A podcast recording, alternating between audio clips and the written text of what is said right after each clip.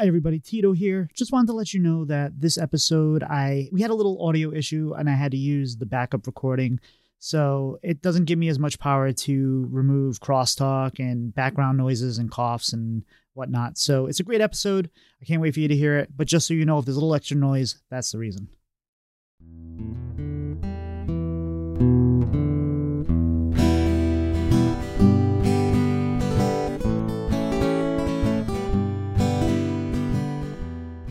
Welcome back to Bread and Butter, where we are serving up the basics for Hearthstone improvement. Uh, our partner Dot couldn't be here today. I have a story for that, but we have a very special guest, a returning guest tonight, Ron Mexico. Ron, how are you doing today? I'm doing great. How about you, Tito? I'm doing fantastic. So, what have you been doing in the top 100 Legend of Hearthstone lately? Well, um, for most of the time, up until recently, I was just jamming Rogue like everybody else because Rogue is kind of broken, and it seemed like there wasn't really much of anything else that could realistically compete with it. And then I just got um, a little bit tired of it, and I missed Rexxar. So, you know, I I absolutely love playing Hunter as much as possible. I stumbled across um, what I thought was a pretty good list uh, sort of collaborated with a couple people and then made some changes myself on, you know, uh, a build that I thought would be good enough. And I started jamming my own personal build of Hunter. And uh, right now, I think I'm somewhere in the top 60 ish of Legend. Uh, and that's been mostly games of Hunter over the last um, maybe three or four days or so. I think I'm currently on about uh, close to 100 games of Hunter in top 100 legend and we're we're still surviving for the time being. And if I recall, you kind of eased back into it because you were playing lots of Rogue and Highlander Shaman. And then you said, okay, one out of every five games I'll play Hunter. And then you started to win every one out of five games. And you're like, all right, let's do it, right? well, yeah, uh, it, was, it was kind of funny. I was like, okay, Hunter's not really viable. So I'm just, I'm not really going to play Hunter because I don't want to lose every game. Um, but it was right before the end of the year. And I was doing my end of the year stream. And I thought it would be cool to be like, all right, well, let's go out with some Hunter games. So I decided every fifth game, I'll play a game of Hunter. And what do you know? I won like 10 out of 11 games with Hunter. And I happened to close out my stream, uh, my final stream of 2023, with an exact lethal, exact mana with King Krush for my final game. And I was like, if, if that isn't the best way to close out 2023 Hearthstone, I don't know what is. Uh, well, so only, uh, I had a great time doing that. There's only one thing that would have made it better, and I don't know if this is the case, but was it against a control priest? Oh no, no, it wasn't. That would have been delightful, yeah. Uh, so I've been struggling, and I think this is a common theme you guys hear me talk about in the uh, Hearthstone section. I have been bouncing up and down trying to find the right deck, and also playing THL and getting ready for that. And I've bounced around from deck to deck. And then the other night, I was climbing with Paladin and Pilot, who is you know friend of the show, friend of, on my THL team, and one of my mods, uh, gave me a list and said, "Here, here's a new list." And I said, "Great." Normally when he sends me a list is it's absolute bait. But I figured what the heck? It's not like I'm playing that well. And it was a Cleave Hunter. And it was a lot of fun. And I got myself all the way up to D1, two stars, one star, two star right around there. And I said, well, it's midnight. I should finish this because I'm on a roll, but I'm playing really well with this deck. I'll just do it tomorrow. And now I went back down to D5 and back up to D3 and right now I'm around D3. I've been I'm I'm back to the paladin. I I have a hard time quitting the countess, and she's only here for another you know couple months. So uh, she's just so much fun when you can get I don't know latest Thanos and you know Garden's Grace, Garden's Grace, invitation, invitation. it's gross. And yeah. just the weird random stuff. I had one game today where I got Hodir, son of Hodir, and uh, Loken and uh what's his face there? Uh the one that does charge goes through the demon hunter charge goes through taunts. Oh, Kayn? Yeah. Kayn. So I had an 8-8, an 8-8, and then an 8-8 charge, which I put a Garden's Grace on, and I still lost that game. Nice. Oh, oh brutal. Yeah. Uh they they it just was one of those things, but um I think I overcommitted, but Um, I, I showed some people the replay. Like, I would have done the same thing, so I didn't feel as bad. Uh, but we'll get there. I mean, sometimes just how it goes. I was about to ask you if you did the uh, the Kayn lethal because that we've already talked about what I did uh, on my stream, which happens to be my favorite Hearthstone lethal of all time, which is King Krush. My second favorite Hearthstone lethal of all time is Kayn, with the Kayn voice line saying "Found you" as you uh, finish them off. It's it's always really fun. Oh, I love it. My favorite, my favorite is dropping King Krush, but then killing them with something else, saying I could have killed you with this. But Different styles, yeah. yeah, I, I only do that if they start emoting towards the end, like they're gonna win. Um, so how about outside? Because of uh, oh, interestingly enough, because of bananas, uh, I was gonna say my new like signature move apparently is play King Krush, give King Krush a banana, and then kill them uh, to reward him for being a good boy. Mm, it's also good when you Everybody loves bananas, man. Even dinosaurs. and it's I great won't when hear you can play 'em- otherwise. It's great when you can play him on turn seven and off the um the spell and and finish. Oh, yeah. there. That, that's beautiful. Oh yeah. So how about outside of Hearthstone? What have you been doing? Uh, there's not a whole lot of exciting things outside of Hearthstone. Um, my partner recently uh, started in uh, nursing. She works night shifts, so sleep schedule's been all over the place, kind of weird. We're still trying to adjust to that. Um, and then just outside of that, we're just trying to find time to spend time together in our uh, free time that's not consumed by either me streaming or her working or me working.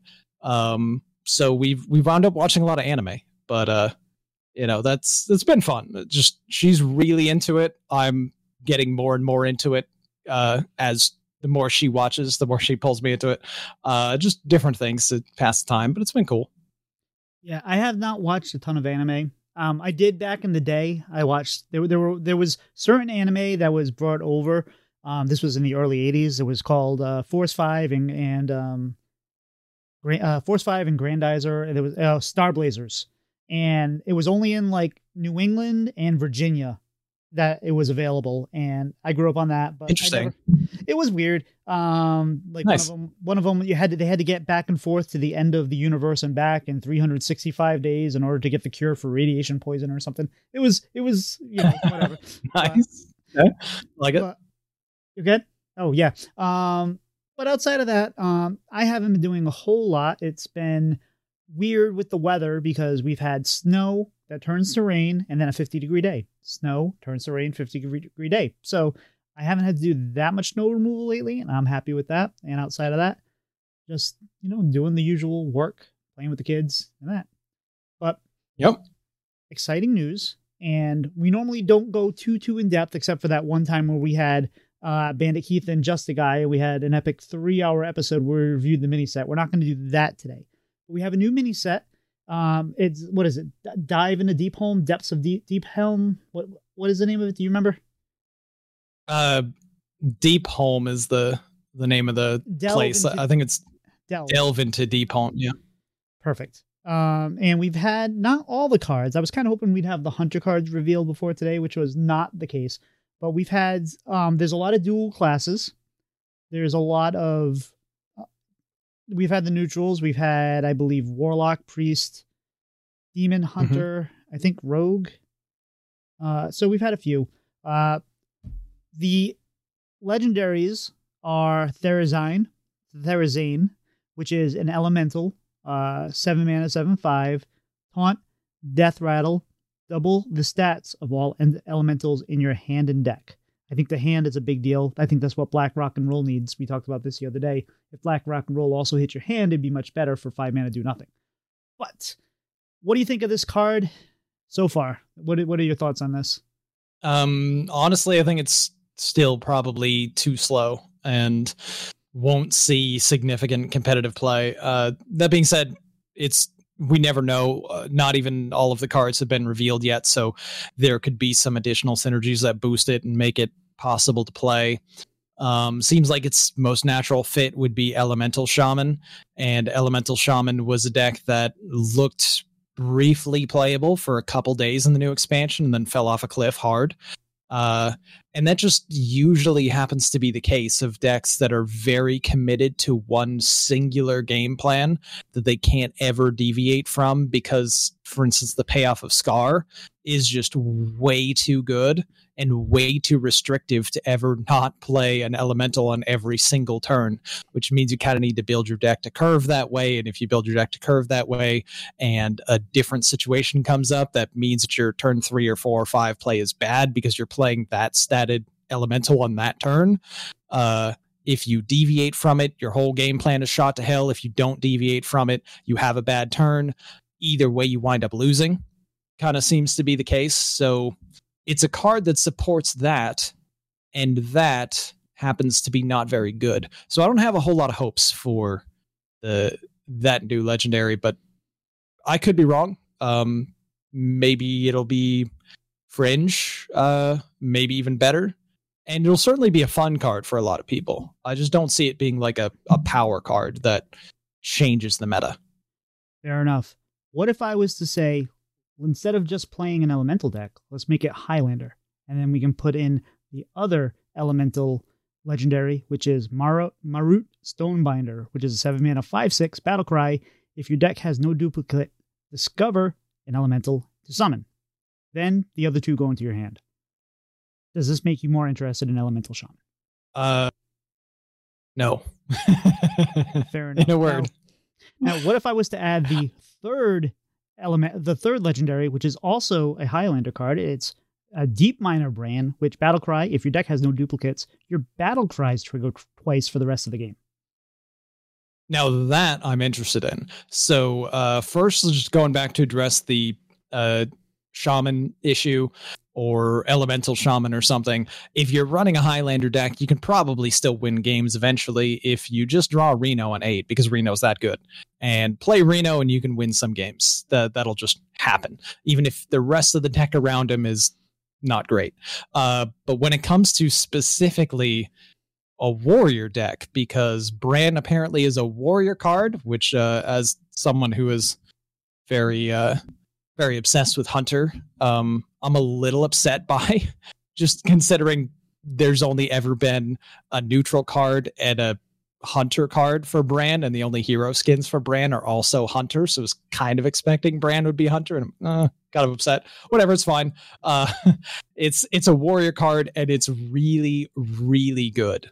Um, currently it seems like excavate warrior 40 card warrior type of stuff built around Odyn seems to be the prevailing warrior strategy and i think Brann is so insane as a card to double battle cries like it makes up for cutting more excavates because you can double the battle cry the excavates and it just the power spike goes crazy so i think warrior will be a very significant meta contender because of Brann, and Highlander warrior strategies will be enabled.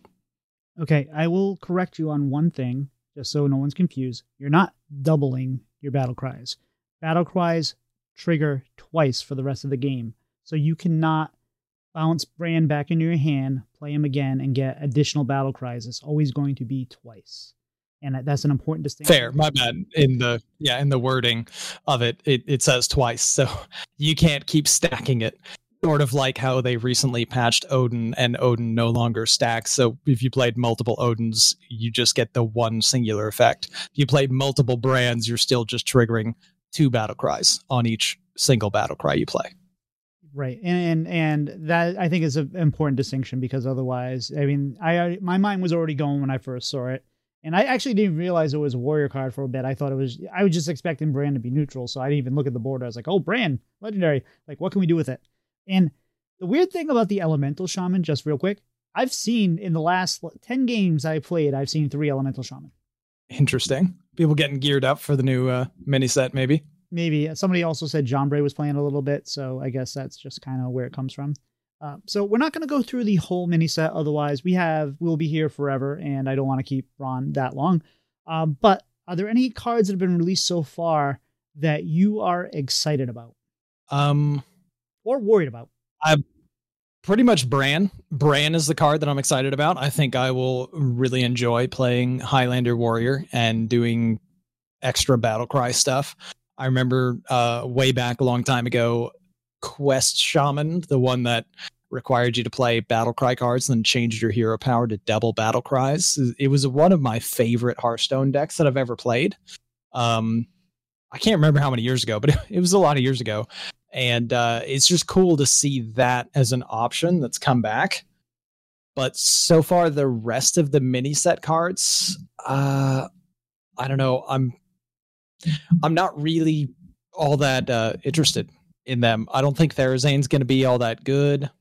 Um, the additional excavation stuff is pretty interesting. Um, and then there is, oh, it's more of like a teaser that I'm excited about where they mentioned that two other classes will also get an excavate payoff. So that is something I'm super interested in. Oh, that's weird because there was supposed to be like the miners versus the like the good guys versus the bad guys. So I wonder where those payoff cards are going to be. Um, and actually, oh yeah, it doesn't seem to match like the lore or the flavor at all. So I think that's kind of weird. I've even heard rumors it's going to be paladin and shaman, which makes probably the least sense out of all of them. If I if I had to say about the Highlander classes, right? You've got the shamans, which are the elemental ones, and the elemental mother kind of would lean into shaman the most. So why would they be digging? And then, you know, paladins, uh, whatever. We'll, we'll, see. Well, I guess lore doesn't matter. Well, if they mix it with fool's fool's gold, which is get a random golden pirate or elemental from your class, that's one of the new treasures. So there's an elemental right there, and you got the two new legendary elementals, which are basically shaman legendaries. Then maybe it makes sense. I don't know, but uh, so you you've heard rumors paladin and shaman, but Hunter's still in the mix right now, as far as we know. So you must be kind of a little excited, maybe hope, hopeful. No. Um, I would describe it as cautiously optimistic, but I don't know if I could even go that far because I kind of believe the rumors that it's Paladin and Shaman. So I'm more just like uh sad and hoping against hope that Hunter will actually be featured in uh, that is because that would be really awesome to have you know the extra facet of playability added to the class but uh otherwise it is what it is. There's some reveals coming soon that i'm excited about so we'll find out on monday the 15th what uh hunter and uh the dual class cards for hunter are going to look like. Do we know who's revealing the hunter cards uh probably do but i don't know off the top of my head Fair i enough. didn't check so I have two cards that I'm. I have one card I'm excited about and one card I'm curious about. I'm excited about Hidden Gem. This is a two mana two two stealth. It is a what is it? Uh, it's a priest and a is that Death Knight? priest rogue, I believe. A priest rogue. Okay, uh, I, that makes sense with the stealth. At the end of your turn, restore two health to all friendly characters. I think this might slot into a Naga priest or another kind of, or maybe even an overheal priest, where it just you can hopefully keep it stealth and have them hit your your clergy and whatever other overheal cards you have. So I think there's some potential there. Maybe I'm wrong, but it, it feels pretty good, or at least it looks like it feels pretty good. And then the other mm-hmm. one I'm interested in is Shadestone Skulker, which is a one mana one one rush battle cry. Take your weapon and gain its stats. Death rattle, give it back. So I'm curious if it gives it back as it was, if it gives it back to you new, if this minion dies. Well, I mean, I guess the durability won't matter because it's going to give it back. Um, and if it dies, there would be no durability, so that wouldn't make any sense. But I'm curious how this is going to work, and that just seems kind of like a, a fun card. Yeah, um, it's that one's interesting.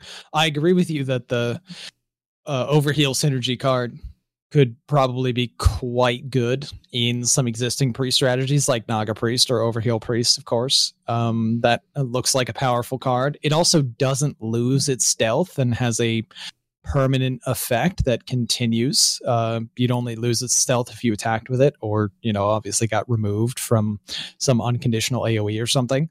So you could do some pretty powerful things with that card. As far as the weapon card, you know, the Russian take the stats of your weapon and give it back. From what I understand, I expected that card would be just to give an example. Let's say you have a 2 2 weapon equipped.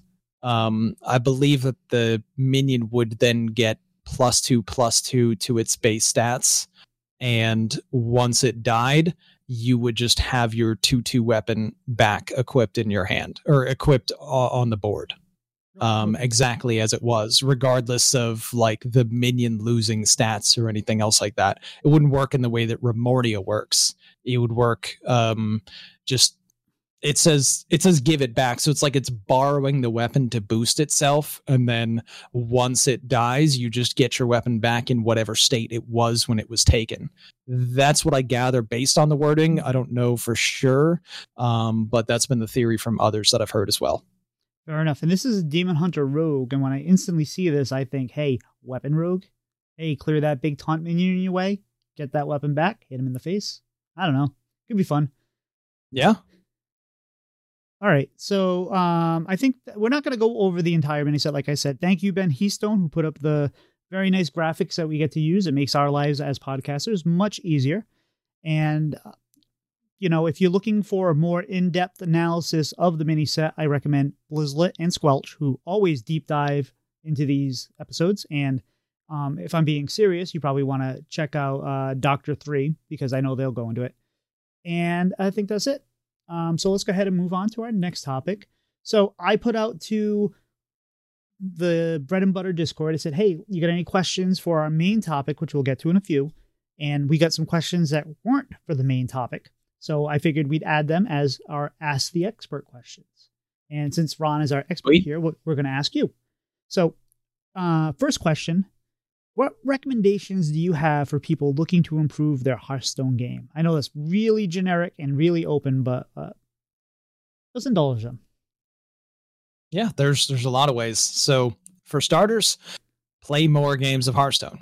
Uh, the more you play, the more familiar you get um, the more you start to learn patterns of what your opponents are doing, learn the meta, learn how to play certain strategies, and just overall improve your play. But you can't just do that and expect to improve.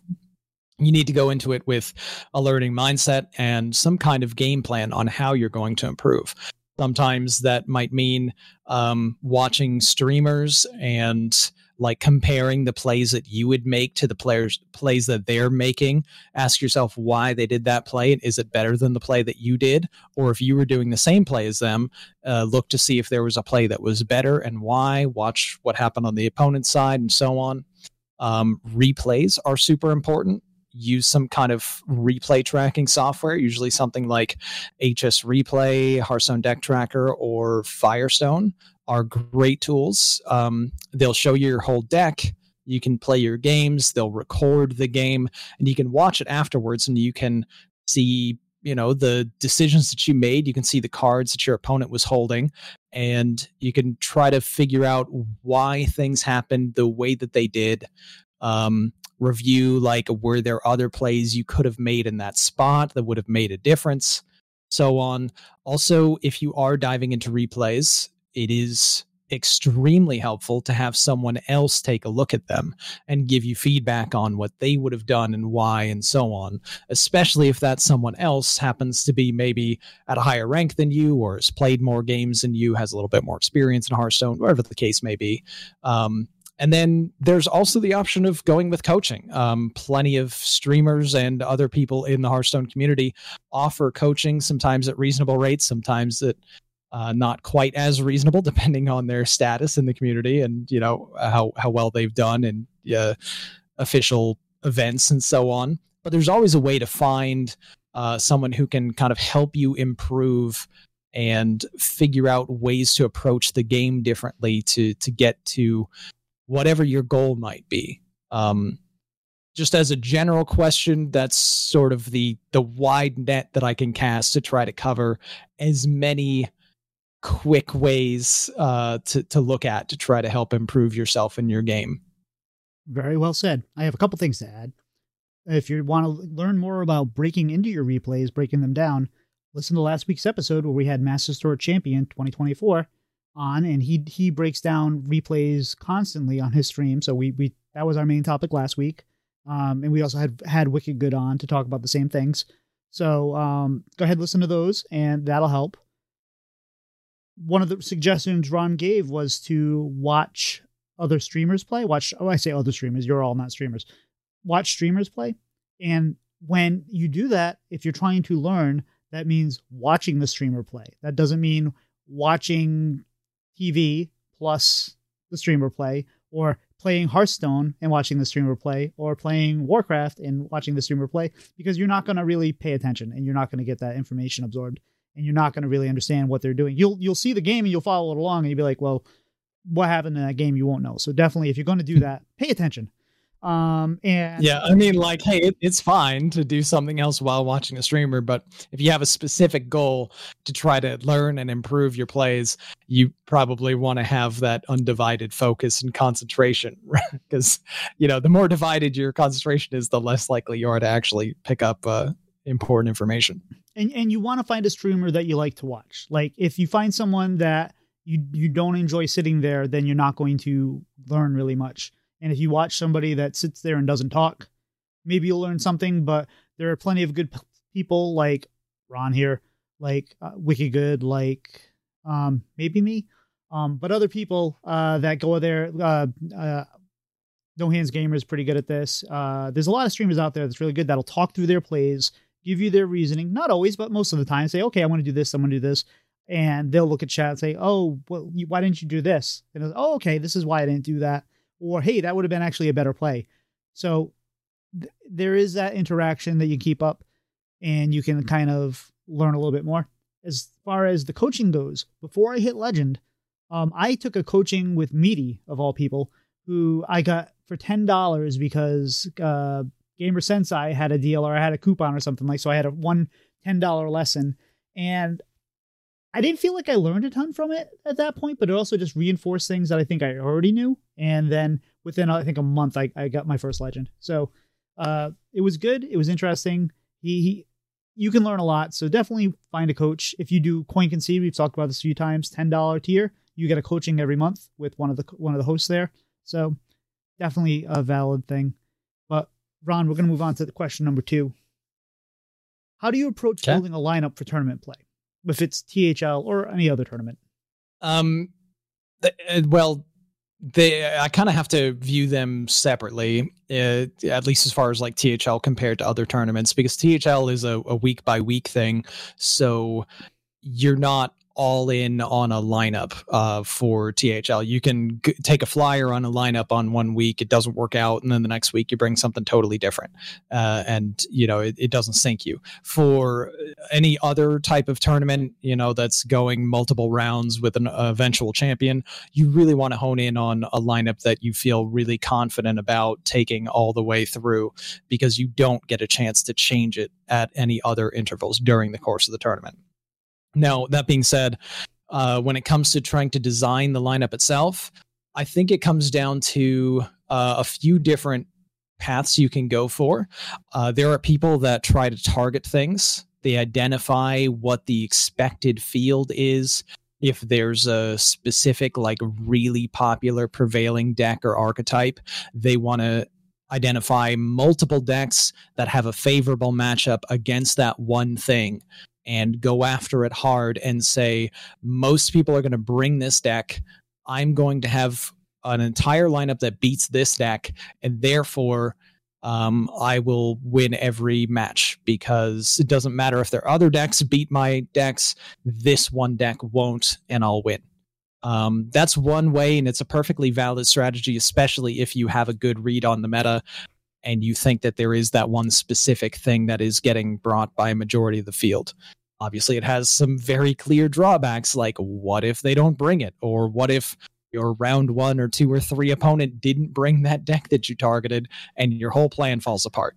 Um, so it's a bit riskier, but it has some pretty big payoffs.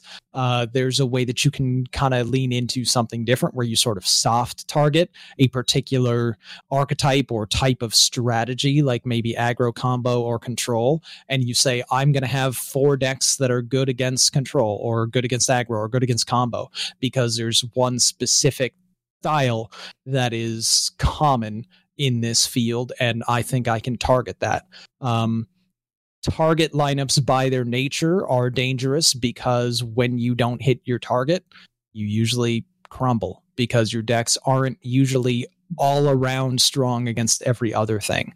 Uh, my personal favorite way to build a deck is just to kind of go with, uh, for lack of a better word, what I would call the good stuff. Um, you know, there's usually a tier one, tier two of decks across the board in every meta. And you can usually get by extremely well if you build a lineup that is just consisting of tier one and tier two decks. Uh, then you maybe want to lean in more to things that you're a bit more comfortable on. You have more reps on those decks. So you're more familiar playing, even when it might not be a favorable matchup for you. You're like, oh, well, I've played this enough times to know that I can win some unfavorables. And then it also comes down to tweaking the archetypes that you're bringing a little bit and sometimes featuring a tech card or two that improves your percentage in a matchup that you don't want to face. Um, or one that you know is going to be kind of bad for you or bad for that deck you have to be very careful with that. That's something usually more established pros are doing. You see it a lot in Masters Tours and at Worlds, for instance, where, oh, hey, that's a surprising card. Why is that in there? Well, it's for some specific things, and it makes the deck overall worse against the field but it makes the deck much better against a specific thing that the player anticipates. So maybe you lose three to five percent in your other matchups, but you gain 10% in the bad matchup. And it goes from being something that's really bad to even maybe slightly favored, maybe slightly unfavorable for you. But there's a lot of different ways that you can go about it. The best advice I could give is don't get too fancy. Just bring things that you're comfortable with and that are good and that have usually a reasonable matchup spread against most of what exists in the meta in tier one and tier two, and you'll be fine. Well said. And um, I don't think there's too much more to add there. I will say that I, there's not uh, there's nothing to add there. Let me add something. Um, what, what you said is exactly perfect. Like if you have a deck that you're really comfortable with, and you say, well, no, instead I'll take Nature Shaman, which I've played twice. Bad idea. Because even if that's a better deck, you have no idea how to play it, and you're just not going to be comfortable with it, and you're going to make a lot more mistakes. Uh, one question on we didn't talk about a little bit, but does it make more sense to diversify your archetypes when you're building a lineup, or does it make more sense to kind of go all in one, or does it not matter? Um, it's like with uh, so many things, it's context based. So it could be it could be something that makes absolutely no difference because the meta is a certain way.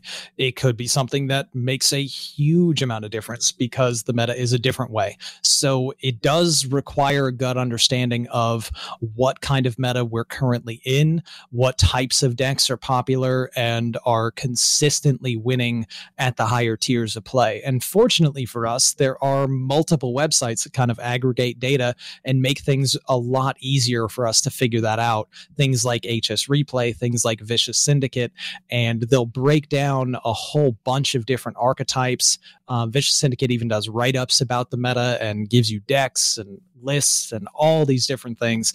Just incredible amount of tools at your disposal to kind of figure out full matchup spreads, archetypes against each other, and assess okay, what are the things performing the best? What are most likely things that other people are going to bring? Is there a way that I can target those things? If not, is there a way that I can kind of give myself the best possible chance of either breaking even or beating those things and then having, you know, the the other types of decks that give me an edge. Um so it it varies dramatically because with each new card cards, I guess, because it's mini sets and expansions that get released. Uh, the meta changes with each new set of balance changes, nerfs and buffs. The meta changes again. Even the smallest little change can have a huge impact, and all of a sudden you're in a brand new meta where what was garbage before is all of a sudden incredible, or vice versa. Fair enough.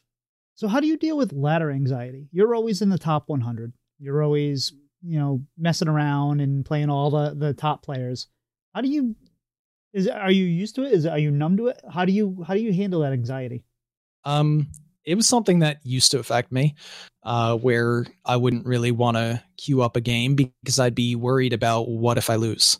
And my rank was important to me. So if I lose, then my rank will go lower and then I'll be upset. So it comes down to just understanding how you're feeling about that and figuring out what's ultimately more important to you. And if you do want to win and climb in the ladder, it is impossible to climb if you don't play a game. It is impossible to improve your rank if you don't play anymore.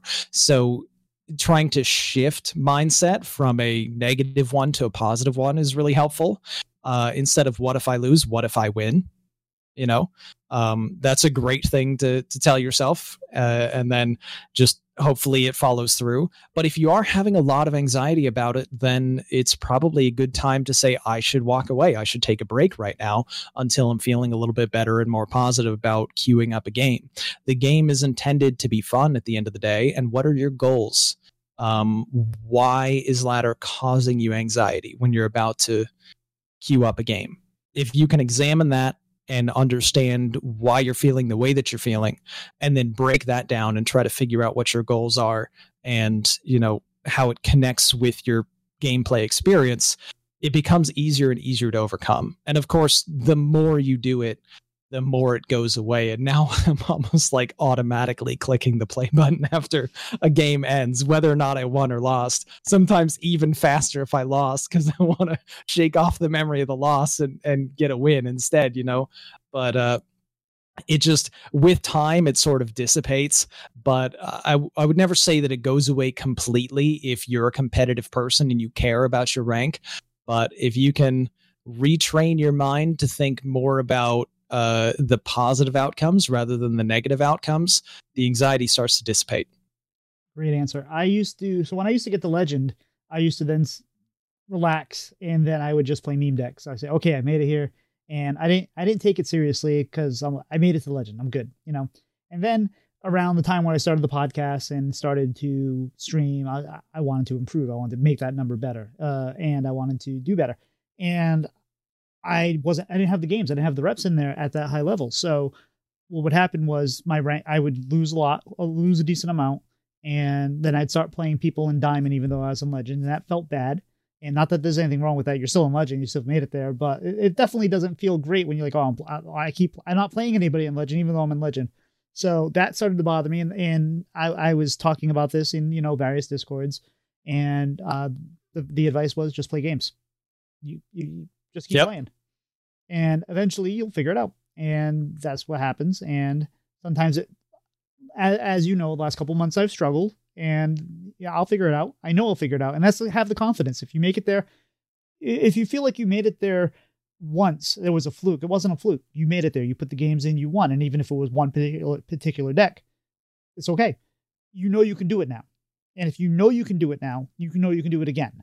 And and knowing that, you have to remember that, keep that in your brain, and then if whether it's making it to legend, whether it's making a diamond five, diamond ten, whether it's to make it to top thousand legend, top fifty, whatever it is, if you just have that, you know you've done it, you can do it again, or just small goals, incremental goals, and and you'll get there. Yeah.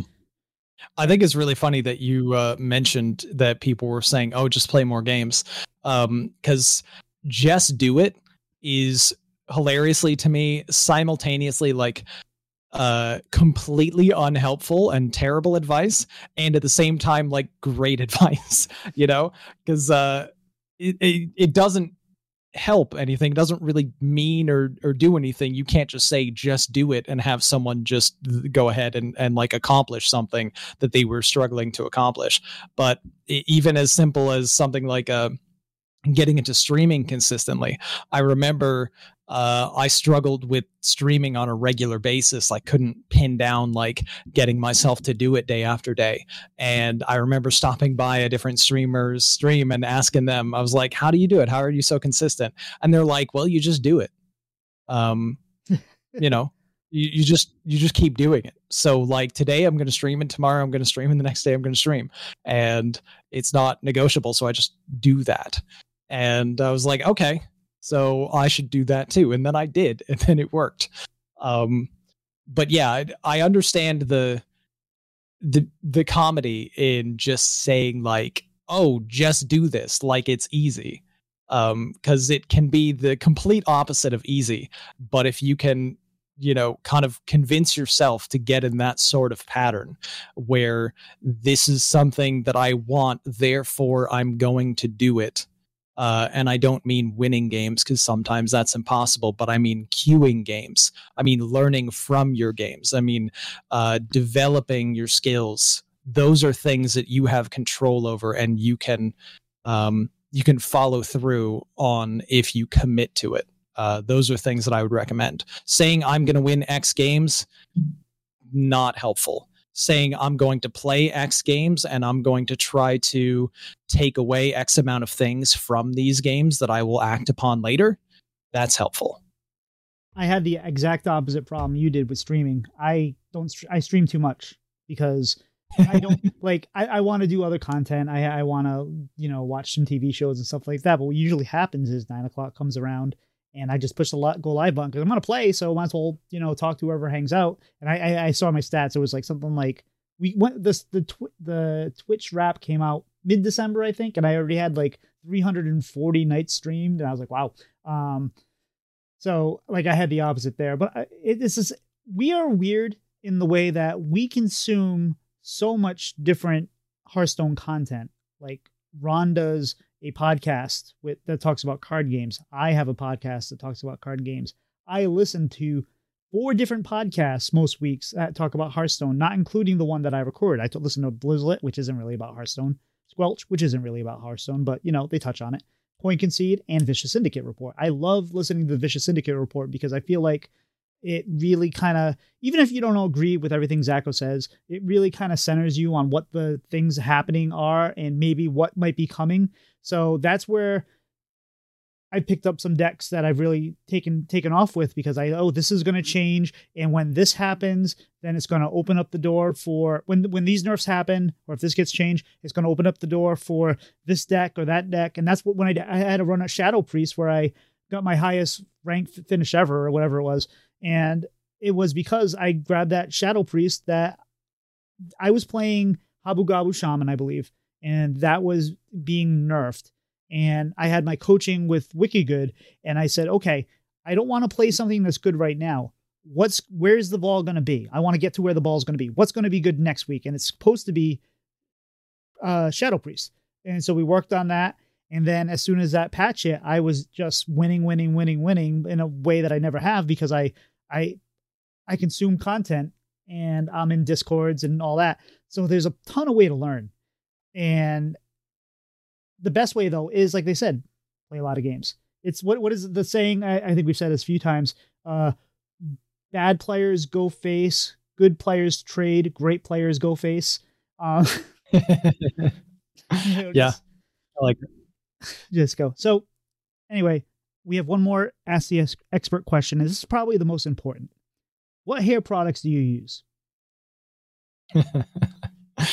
Yeah, uh, I uh, I actually get this question a lot. Um, it's kind of funny. Uh, I will say that um, you know I don't do anything really all that special. It's just Head and Shoulders. You know, it, it's not like uh, some kind of special hair product. You know, it's off the shelf. But there is one important aspect of it, which is don't use two in one. Two in one sucks. Uh, I, I hate using two in one type of like shampoo plus conditioner. Use a shampoo and a separate conditioner. It it's worth it. All right, there you have it. So now for our main topic. So about two weeks ago, I played you in THL, and we had some matchups. You rolled me 0-3. Um, I thought I played good in at least one of the games, but the other two, I think you kind of rolled me. Um, and one of the things was one of the great things about it was you came into my stream afterwards and we broke down the games and one of the games I played was I, I forget what you were playing, but I was playing Naga Priest and you were playing was it Treant Druid or something like that? Uh, you were playing Treant Druid. It was Treant Druid, yeah. And and I played with the mindset of okay, let me keep them off the board and then I can get to my like Aman'Thul turns, I can get to my uh Thirsty Drifter turns and you know duplicate them and that was my plan and you, when we got there you said, why didn't you just like aggro and, and get there and go? And actually, I did that in one of my games this week and it really felt nice. But um, it, it got me thinking like sometimes figuring out how to approach a matchup is very difficult. And we kind of have three different three different kind of rock paper scissors, right? Typically, aggro beats combo, combo beats control, control beats aggro. And it's not always the case. Sometimes a particular combo deck can ha- pop off before the aggro can happen and whatever, but that's generally the rule, right? So, how do you if you're if you're not in one of those situations, if you're like you're on the downside of those situations, I'm control versus combo, combo versus aggro, whatever. How do you change your line of line of thinking if you're in one of those in favorite scenarios in order to win? So, um, like with most things, you might hate hearing me say this again, but it's it's always context based. Uh, every time, it's just extremely context based for what's happening in the game. What is the context of your hand? Uh, what can you gather information wise about what your opponent might be holding based on how they played so far? What's the board state look like? What have they done on turns one through three, four, five, whatever it might be uh, in the early game as you're trying to figure out, you know, what approach you're taking um, there's so much that determines how you play just based on the context of your hand alone, but also as soon as you identify the archetype that they are, know the archetype that you are, know the type of matchup that it is, and you can start to understand. Um, yeah, I don't, I, I don't think you should get too hung up on am I favored, am I unfavored, or anything like that, because Hearthstone is such a fluid game that um, if you get caught up on one thing or another, like you think that, oh, I'm favored, so I'm supposed to win, you can start making mistakes and then you lose the game. Uh, or you think, I'm unfavored, so I never win the game. Well, your negative mindset might lead you to uh, play sort of carelessly because you think, oh, well, I was never going to win anyway. And then you miss some opportunities that presented themselves. So try to throw that out. Uh, as as much as you can, except for allowing it to inform your decisions of how to approach the matchup and try to exploit the moments, um, I guess, windows of opportunity that you might be presented within the game. It usually involves tempo. Like with most Hearthstone games, tempo is super important. Um, maybe you have a two mana 2 2 that does something later, but you don't have anything to do with your two mana right now, get the stats on the board. Stats are good. Stats hit them in the face. When you hit them in the face, they eventually explode. You know, simple concepts, but so many people forego that thing because they want maximum value out of, you know, what this card does or so on. Sometimes that's really important, sometimes it's not if you're in a matchup against, say, an aggressive deck, the aggressive deck might have a really bad hand and they're going really slowly, and you're a combo deck that's probably most of the time going to lose to this aggro deck, you don't need to hold back all of these resources that do that fun, fancy, special combo thing come like turn eight or nine to win the game. You can just start jamming those combo pieces on the board now because if you do when they're slow all of a sudden that's three damage that hit when you would have saved it and then it does it again and then it does it again because they were slow and all of a sudden you have a huge advantage where you otherwise wouldn't have. Um, multiple different things like that. Sometimes you're the control deck and you start playing aggro. Sometimes you're the aggro deck and you start playing control and it involves identifying the moments in the game where it becomes apparent who is doing what um, because the game is so fluid that especially in today's hearthstone and how it's evolved a type of deck an archetype is never really purely that type anymore um, even a card like Astalor, right? That's uh, that's a card run in almost every deck. Aggro decks run it, but it's five armor gain. Uh, come turn eight.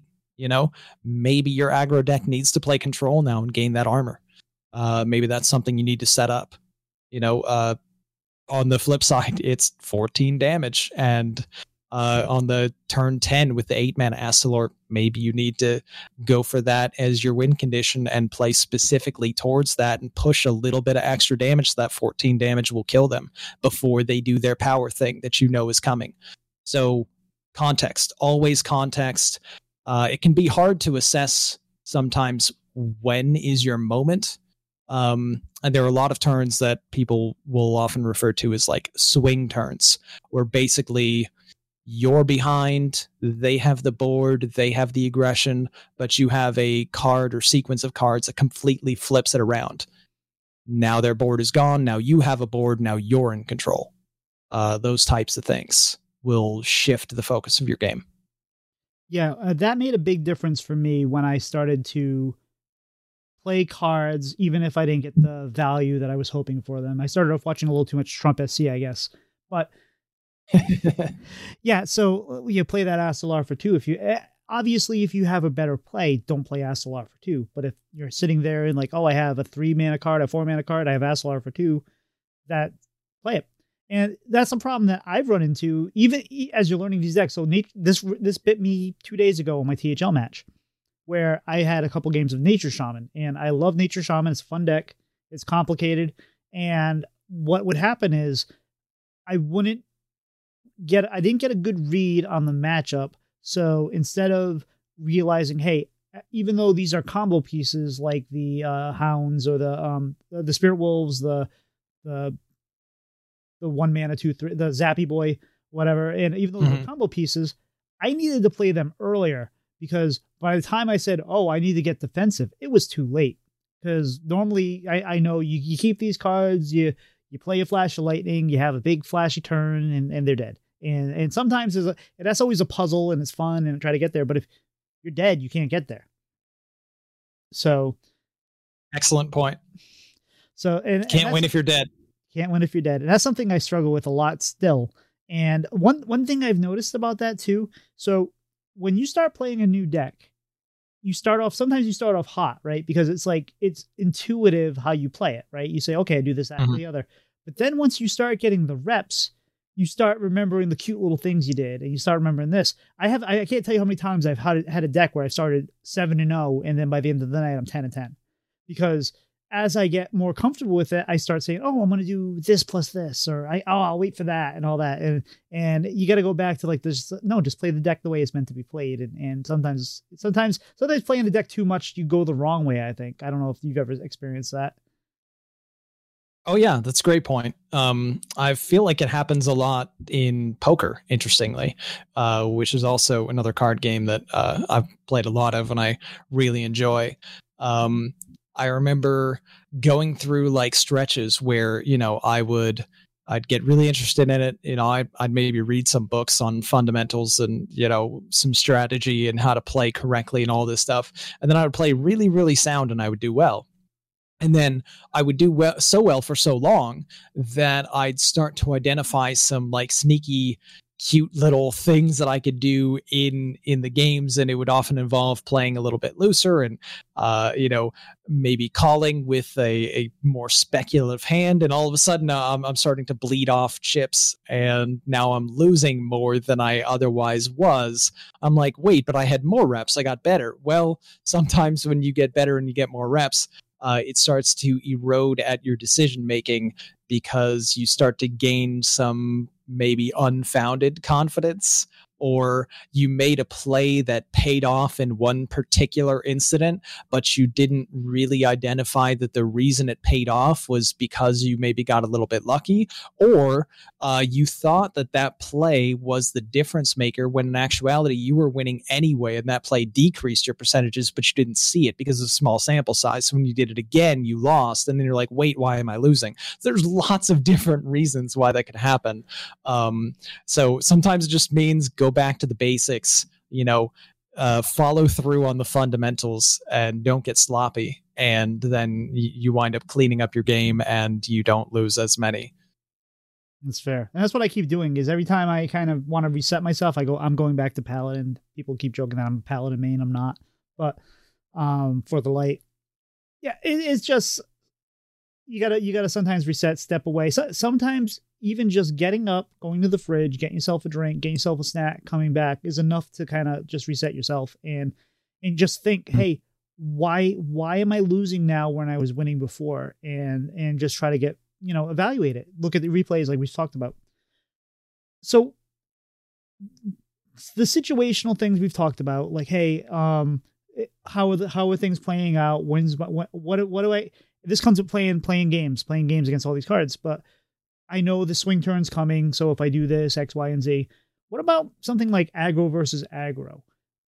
Like that doesn't necessarily. I mean, that obviously if the game goes long, which it could, then mm-hmm. you have more of those situations. But when do you decide, hey, right off the bat, like I need to go all in right now because I know that you know the Naga Priest is going to do much better with the cards I have versus waiting for the Treant Druid to do his thing or, or, trying to keep them off the board, like like what happened. Like in a game like that, like when do you decide like, hey, my aggro is more aggroier than their aggro or whatever it might be?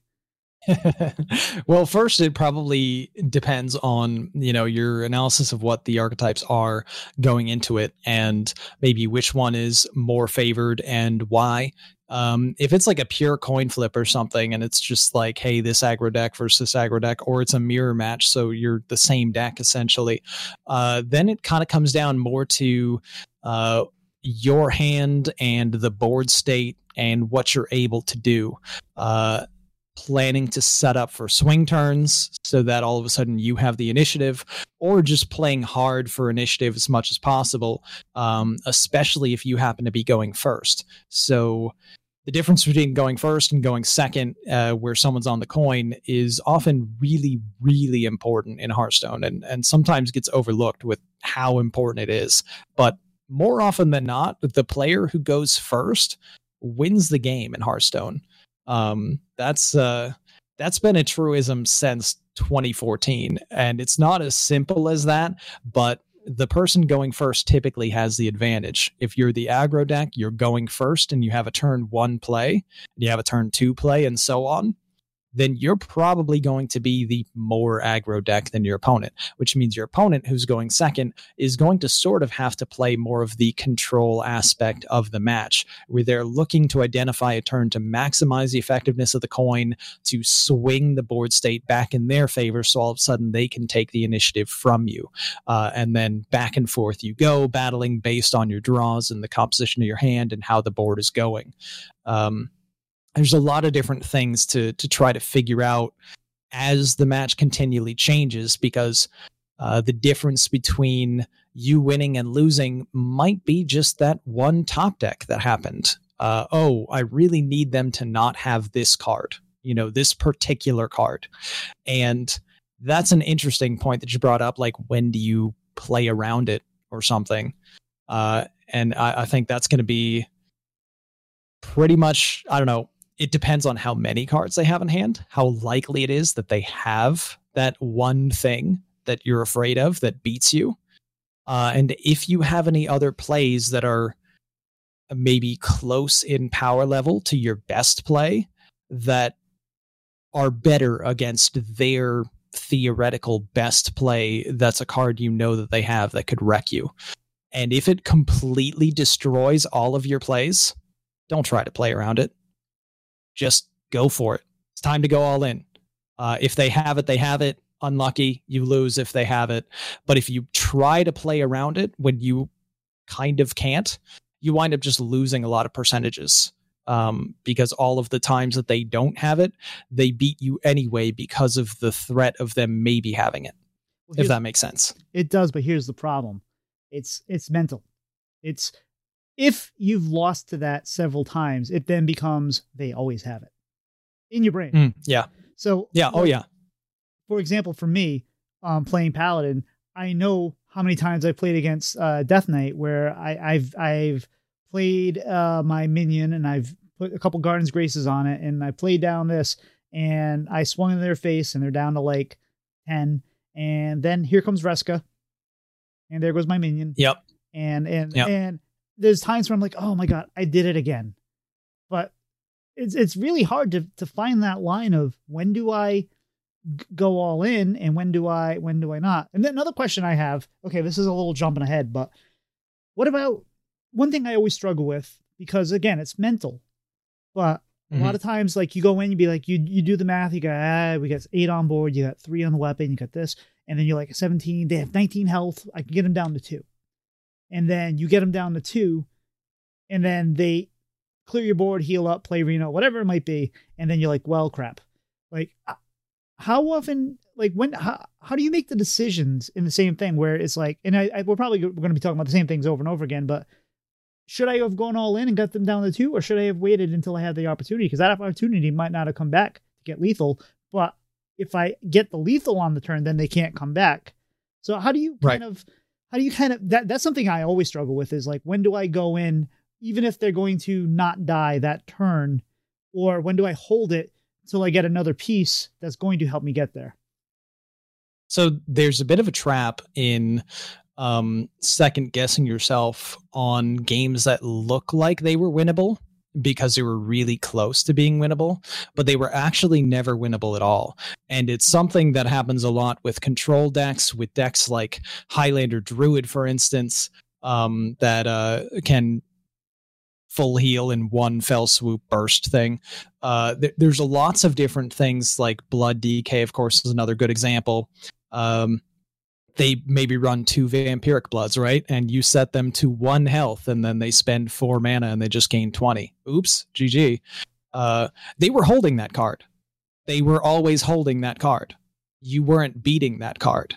But because you got them to one health, it looked like maybe you were beating them. But you didn't have all of that damage. You had all of that damage minus one. Uh, and they were going to play that card at the opportune moment.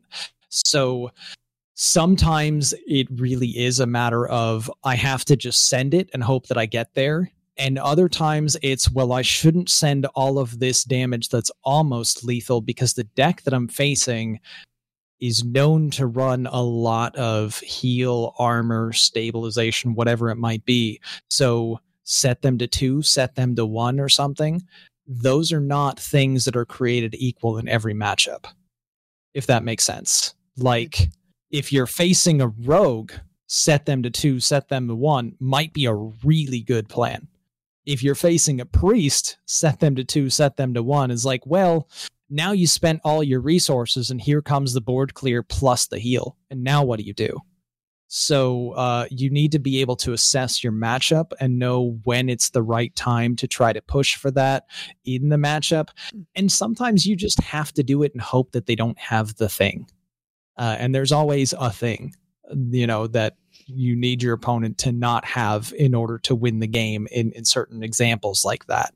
And you need to be able to understand the moments where I'm never winning if they have this, or my best play statistically is still to go in for this line because it almost wins or gives me the best chance of winning over the next couple turns.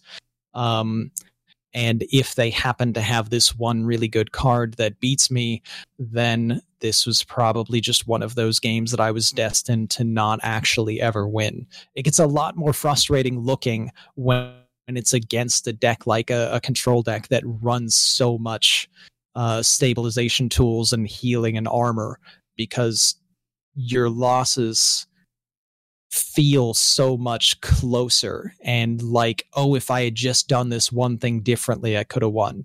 And to some extent, that's true. And you should study your replays and make sure that you didn't miss some damage along the way that maybe made the difference. But otherwise, it's just like, hey, that just happens sometimes.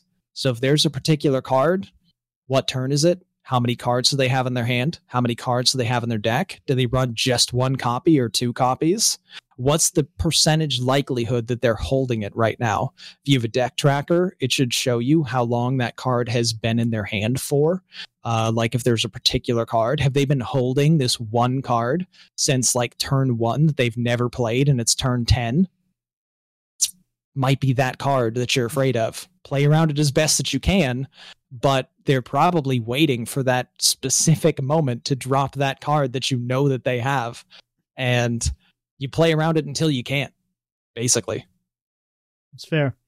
Um, so we've we've touched on this a bit, and we said uh, everything's situational. Read the cards, read how the game's going. So, certain decks, and a lot of actually a lot of decks, you have a game plan. You have uh, this is my winning condition.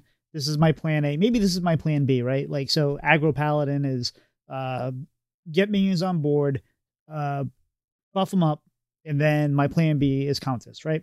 So sometimes it might be easier to you might deviate from your main main main um plan earlier on like hey i'm to do this that but when do you think when do you evaluate well yeah i could do this but then that gets away from my game plan and if i would have stuck to my game plan maybe i would have won but i, I reacted a little too quickly or maybe i reacted poorly because i thought that i got a read on the the situation mm-hmm. if i mm-hmm. would have done this it would have been great like oh like i coined out um I coined out the uh, boogie down, and then I played another boogie down, and then it was just clean the scene or something like that. Like, when do you kind of try to stick to your normal game plan? And again, it's probably going to be the same thing where we're talking about it's just situational, but like, do you, do you, do you evaluate that? Like, say, hey, I might do this, but it's not how my deck's supposed to work. Um, as far as like evaluating the plays, it happens every single turn with every consecutive draw. So uh, I might have had a turn one plan, but then I top decked a one mana card, and now I need to reevaluate. Am I playing this thing that I have in my hand? Am I coining out the two mana card that I have in my hand, or am I just playing the one mana card that I just top decked? Just as uh, an easy, immediate example of that. But every single turn, when you draw a new card to start your turn, you're going to look at that card and reevaluate how that is compared to the plan that you probably already made with what you think you were going to do based on the mana you had. And you formulate the best plan that you can with the limited information you have and the limited resources you have in your hand. And you're going to have to figure out basically what's the essentially most Hearthstone turns are what's the strongest possible thing that I can do right now, especially if you're playing uh, an initiative focused proactive deck.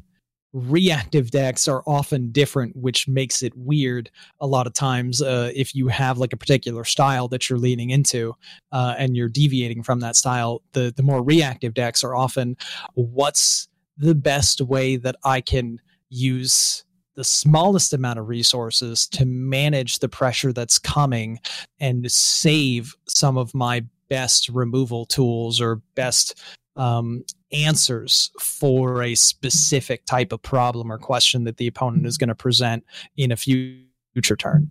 Um, so it like like I keep saying, it's context based. Once again, it it'll vary so much.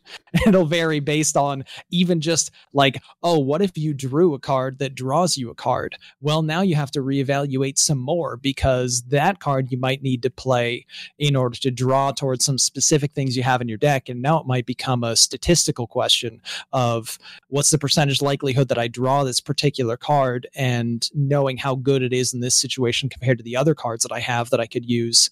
Should I go for that draw or should I go for the plays that I already have? And it just compounds on its complexity the more and more uh, you play and the deeper you get into the game and the game state and what the board looks like, what your matchup is, and so on. Fair enough. And that's where I think that's where the the jump from a good player to a great player is. And I haven't quite made that jump yet, but it's where it's it's knowing how to evaluate those things better and just figuring out just how to play better. It's it sounds simple, right? But you play a card and then you draw a card. Actually, tap first, make a decision, have a plan, look two or three turns ahead, but be ready to shift if the situation dictates it. Yes. So probably one of the best advice I can give um, is be flexible like don't commit to one singular thing so hard that you were unwilling to deviate from that plan if you were presented with some new information that might change the the optimal strategy in some way. You know i would love to play my cards on curve and have everything go perfectly according to how the deck is supposed to go and just run over my opponent and win. But my opponent is also trying to win and they're doing things on the other side and some of the things they do make my specific game plan not as good. A lot of times they might have done that specifically because they know what deck you're playing and what archetype it is and what your common play is going to be on on turn three or four or five. Like, oh, they're going to play this card. Well, I have this card in my hand that is better against that specific card for this specific turn. So you could blindly jam it anyway. Maybe you have to because it's your only play. But if you have other plays, and they happen to be better against what your opponent just did or which you anticipate your opponent is going to do next because you know what deck they're playing and you know what their most common play is going to be on turn four or five or something, you can play something different from your expected game plan to disrupt theirs.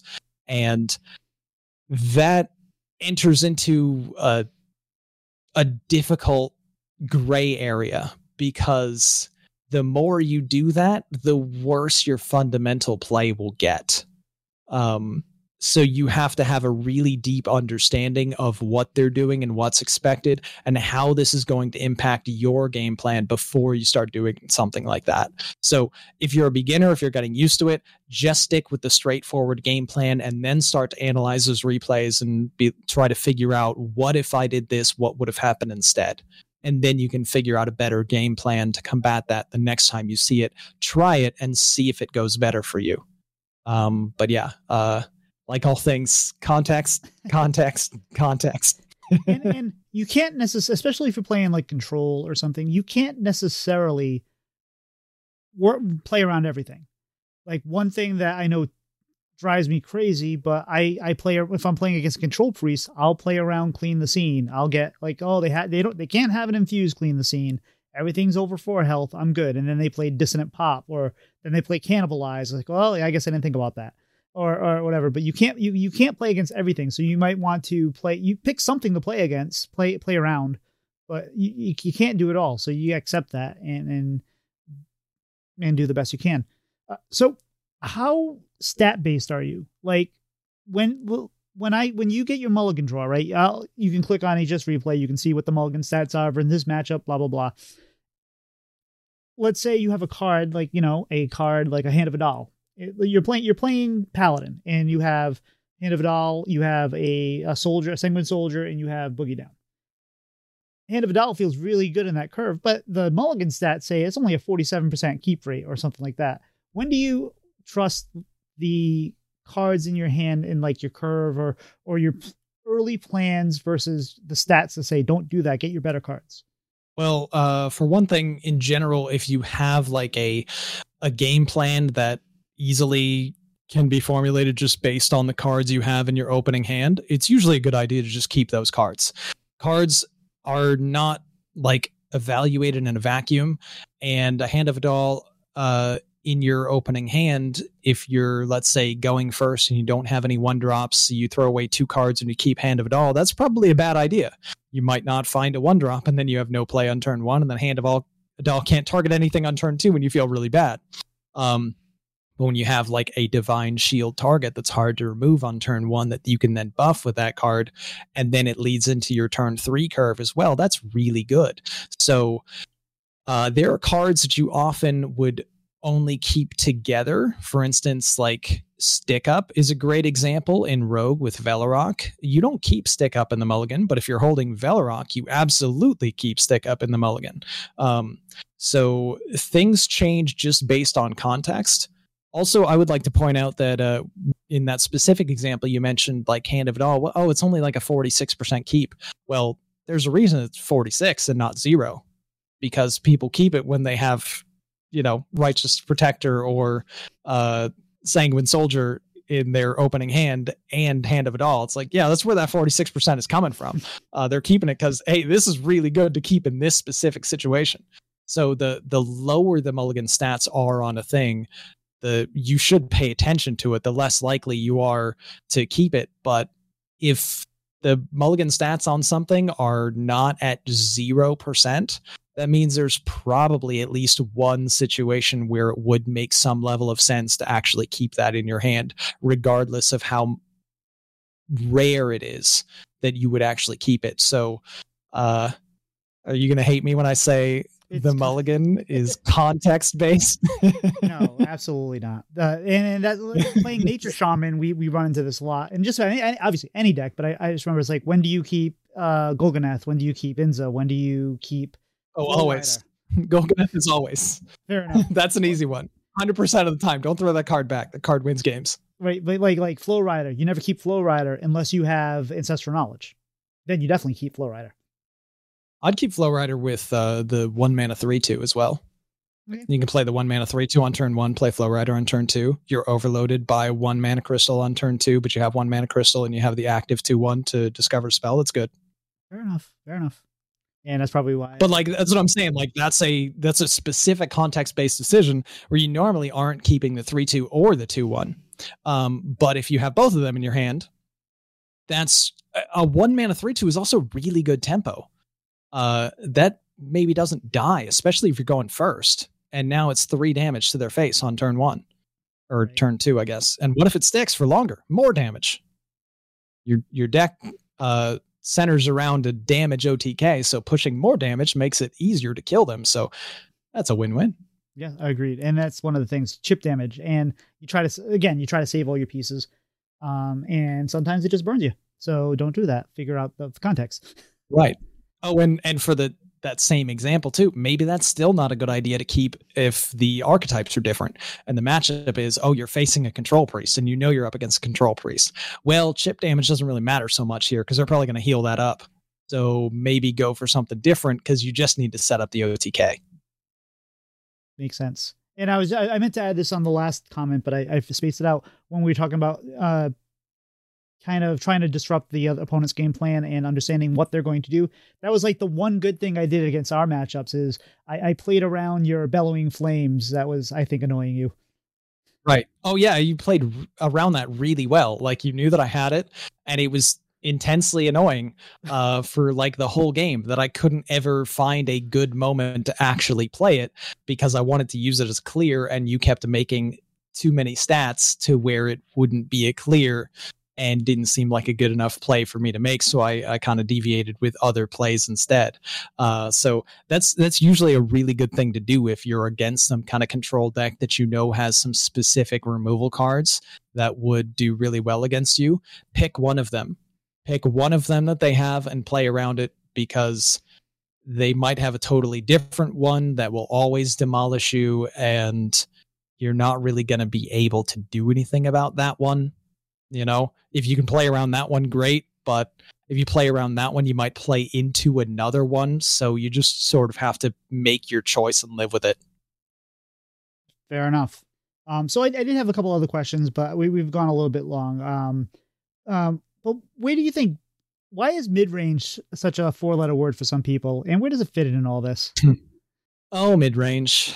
I miss mid range. This is one of my favorite strategies in Hearthstone, and I think mid range is uh, sort of sort of similar to like the middle class in America. It's slowly dying. Uh, in Hearthstone, it's probably like completely dead at this point, uh, where it's it's like the the game has evolved to a point where a mid range type of strategy no longer really exists. Um, the the typical mid range strategy was you know you, you sort of play powerful cards on curve and you aim to close out the game by like turn seven or eight. Uh, and one turn kill strategies uh, back in those days when mid range got its definition, like combo decks, they didn't really come online till turn 10 or afterwards uh, for them to like assemble all the pieces and then do all the things. Well, frequently what happens in today's Hearthstone is the one turn kill strategies, those combo decks, they kill you by turn eight. Uh, maybe turn nine, maybe faster. There's a sludge warlock deck out there that kills you by turn six a lot of the time. Um, if they've assembled the right cards, which they frequently do. So mid range is dead, I think, in Hearthstone. I, and I don't think it's coming back. I think the complexity of the game has moved to a point that, like, like mid range. When I think about it, I think of Savannah Highmane in Hunter. I think of a six mana six five. they changed it to a seven five, like that does anything. Um, that uh, that has a death rattle that summons two two two minions. So it's a powerful minion. It does six damage for that six mana that you spent, assuming it lives, but it has five health. So if your opponent tries to kill it, you also get four damage out of it because it summons more tutus. That used to be a really strong play that was really hard to answer and meant that with the other chip damage you were doing up to that point, that minion effectively almost closed out games and the game was going to end in the next couple turns with more damage hero power stuff whatever now there's tons of healing, there's tons of removal, there's armor gain that's neutral for classes. There's so many ways to get out of range of being dead from chip damage type strategies, which is really what mid range is all about, that it just doesn't exist. So you don't think kind of sad about it, but it is what it is. So you wouldn't classify, and this is kind of how I thought it was going to be. You wouldn't classify excavation rogue as kind of mid rangey.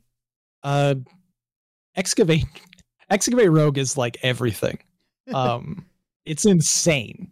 You know, you could you could try to call it mid range because some of its games are mid range, but a mid range deck has so many weaknesses that excavate rogue has completely does not have.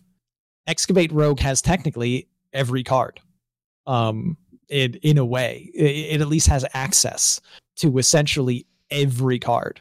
Um, you know, Velarok can just literally discover any of them. What what are the one thing the only things that Excavate Rogue can't have? Neutral minions, maybe. There there are certain neutral minions that they couldn't possibly have. I don't know, maybe they still generate them in some crazy way though. There's probably still a way to do that. Uh, and there's, you know, it can run tests if it wants to and recast all of these things. Um, Velarok does completely bonkers things. Scorpion does crazy things. No, I would not call Excavate Rogue a mid range deck. I would call it an aggro deck and a control deck and a combo deck and everything in between because whatever it wants to do, it can do. Fair enough. And I call it excavation rogue because, as Deck Tech said online, it's funny how it's excavations, but no one uses that to name the archetype. It's mining or it's drilling or it's drilling. Yeah. Um, and, Personally, I call it keep on digging rogue. Yeah, fair enough. And one thing I do, one thing I've come to grips with playing that is it's a tilting deck because they beat you with a pyroblast, they beat you with a whatever, and I try to think of it as their win condition is to discover win condition. So when they beat you with that, that's how the deck works. So that's not they didn't get lucky by generating pyroblast. They didn't get lucky by generating, you know, a King Krush or whatever it might be. It, it's what the deck does. Well, I mean, they they kind of did, but um, your overall point does make sense. Yeah, the the purpose of their deck uh, besides just having really good tempo plays turn after turn, which is a great way to win Hearthstone games. If you're just always winning on tempo, you're eventually just going to beat your opponent because they can't answer your onslaught of every turn being so powerful. But when Rogue starts to fall behind, they have insane comeback tools. When Rogue needs to close out the game, they can generate all kinds of different crazy damage options to do that. It is it's an exceptional deck. It's fun to play, uh, but it can be extremely frustrating to play against because there are certain scenarios that are literally unbeatable. You you might have played the most perfect Hearthstone game of all time, but you couldn't stop them discovering this thing that won the game unlucky. And some days you just lose. It's there's you could yeah that's that's yep. something to understand. Like if you lost, it doesn't mean you played wrong or played poorly. It just means you lost. Yeah, which is of course very different from some other games. You know, uh, card games are like that. Games that involve a lot of RNG. Uh, they they're just lots of elements you can't control. The best players in Hearthstone can't even crack a 70% win rate on a consistent basis. Uh, high 60s means that you are like probably the most incredible player of all time. You know, Pocket Train, the current world champion, he he's not out there sporting a 70 plus percent win rate when he plays games. He loses all of the time because it's just how Hearthstone works. He'll win more than he loses, of course, but Hearthstone gonna Hearthstone. Well, it's like they say in baseball if you hit the ball three out of 10 times, you're a very good player. If you hit the ball four out of 10 times, you're phenomenal. And it's just, yeah. um, so any final thoughts on this besides it's situational? Um, that's still probably the best thing that I can say is just that it is so situational, but it does really depend on like your knowledge of what your deck does in order to win, what your opponent's deck does in order to win, and the space in between those things where you can find the types of lines that give you an advantage. Uh, and you can make that be incremental turn after turn. If you identify mistakes that your opponent is making, you can try to exploit those mistakes. Um, or you can just try to set up as best you possibly can on every turn what you can do that fits your overall win condition the best and or counters your opponent's overall win condition the best. Uh, I'll I'll leave you with like an example of um, a horrible matchup: Highlander Hunter versus Sludge Warlock. Sludge Warlock has a very specific game plan, and it will win the game usually around turn six or so.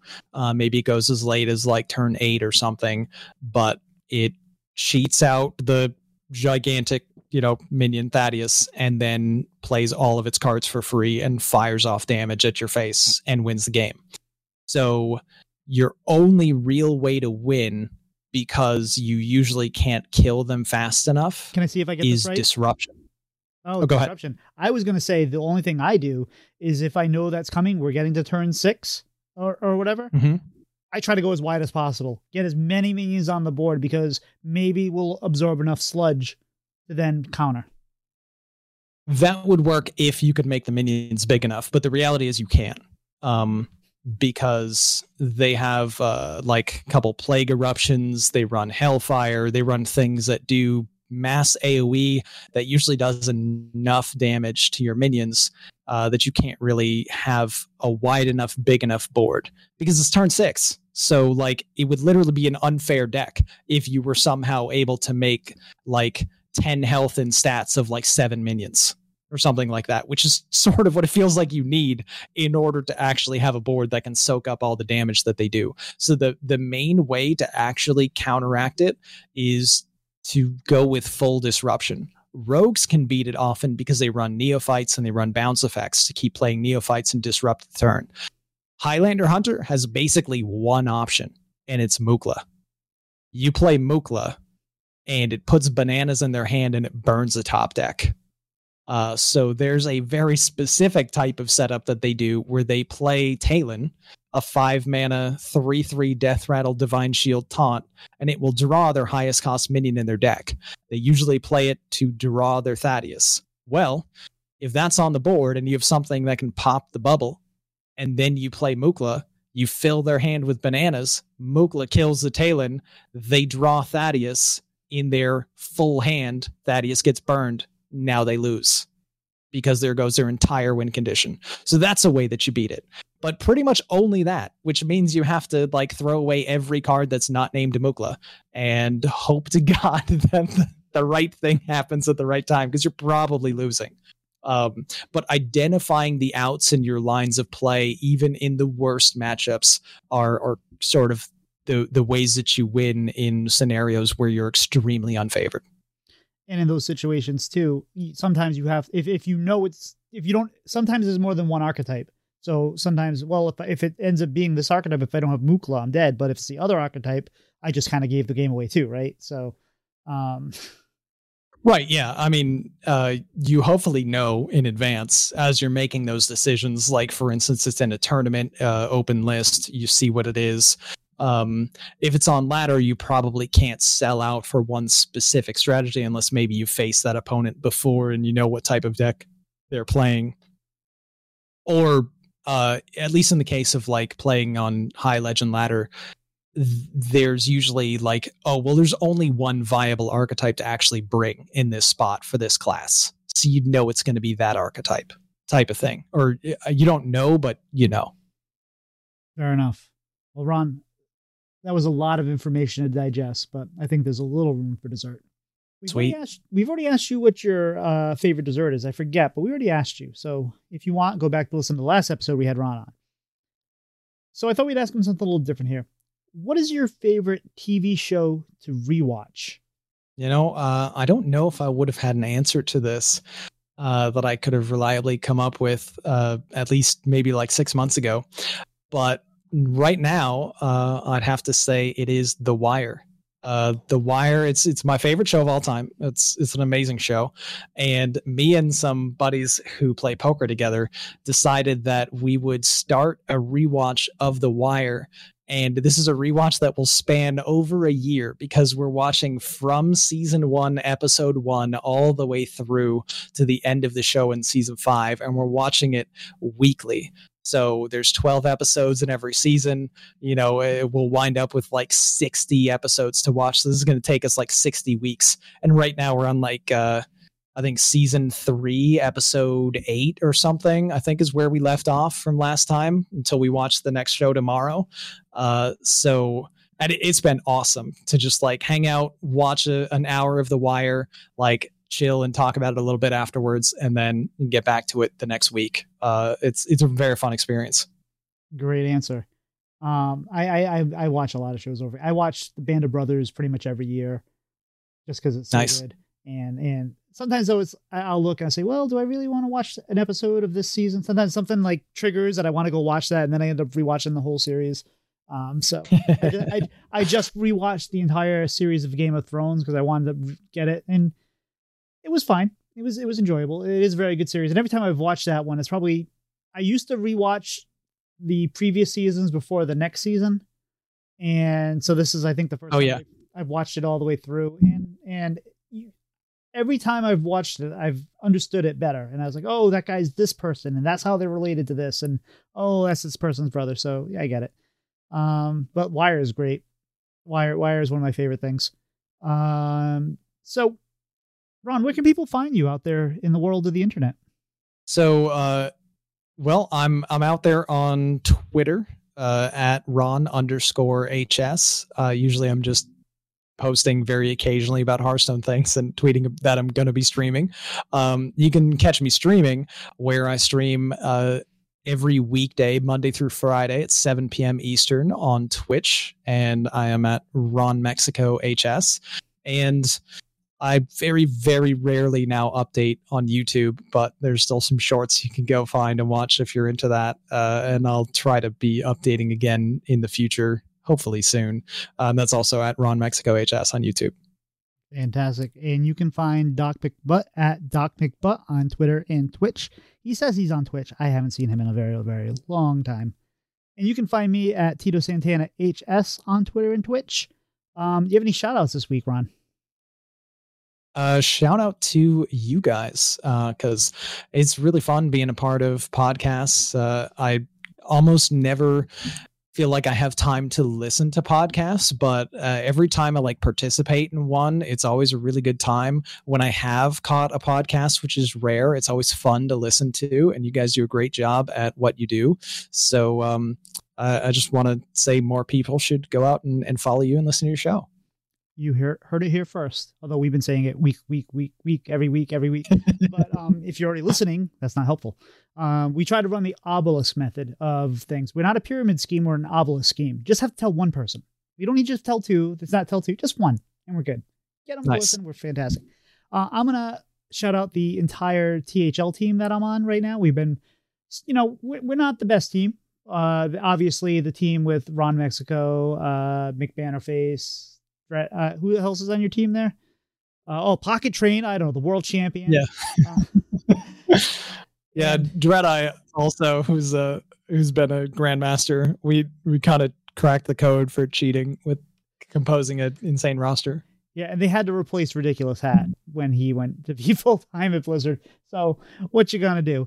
Uh, but their team's great. But but but my team's really been coming together lately, and we're reviewing each other's replays and and coming up with, talking strats, and and it's that's that's one of the funnest things where it's like, well, what should I bring, and how do I do this, and what should I do, and and talking together. I think that's just fun. But anyway, oh, I meant one more thing. So I don't think I said this at the front of the show. I think I told this to Ron. So if I'm repeating myself, just consider it podcast brain because sometimes you forget what you talk about. Um, I invited Ron to be here on Saturday Oh, it's Sunday, and but Ron couldn't do Sunday, so he said I can do Saturday. So I went back to Doc and I said, "Hey Doc, can you do Saturday?" And he said yes. I said, "Okay, Ron, we'll see you Saturday." And then Doc came back and said, "Oh, um, I can't do Saturday because uh, Cortland and uh, Daniel decided that um, they were going to surprise me on Saturday, and they had to tell me about the surprise because I told them that I was doing a podcast on Saturday. So I felt bad about that. We'll let Doc talk about the surprise next week when he's here. But anyway, guys, I think we're toast. We'll see you.